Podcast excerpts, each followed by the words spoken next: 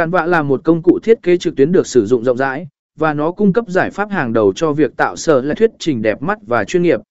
Với Canva, người dùng có thể tạo ra những sở lại thuyết trình ấn tượng và nổi bật mà không cần phải có kiến thức chuyên môn về thiết kế.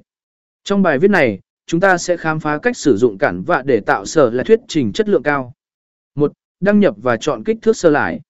Truy cập vào trang web Canva và đăng nhập vào tài khoản của bạn.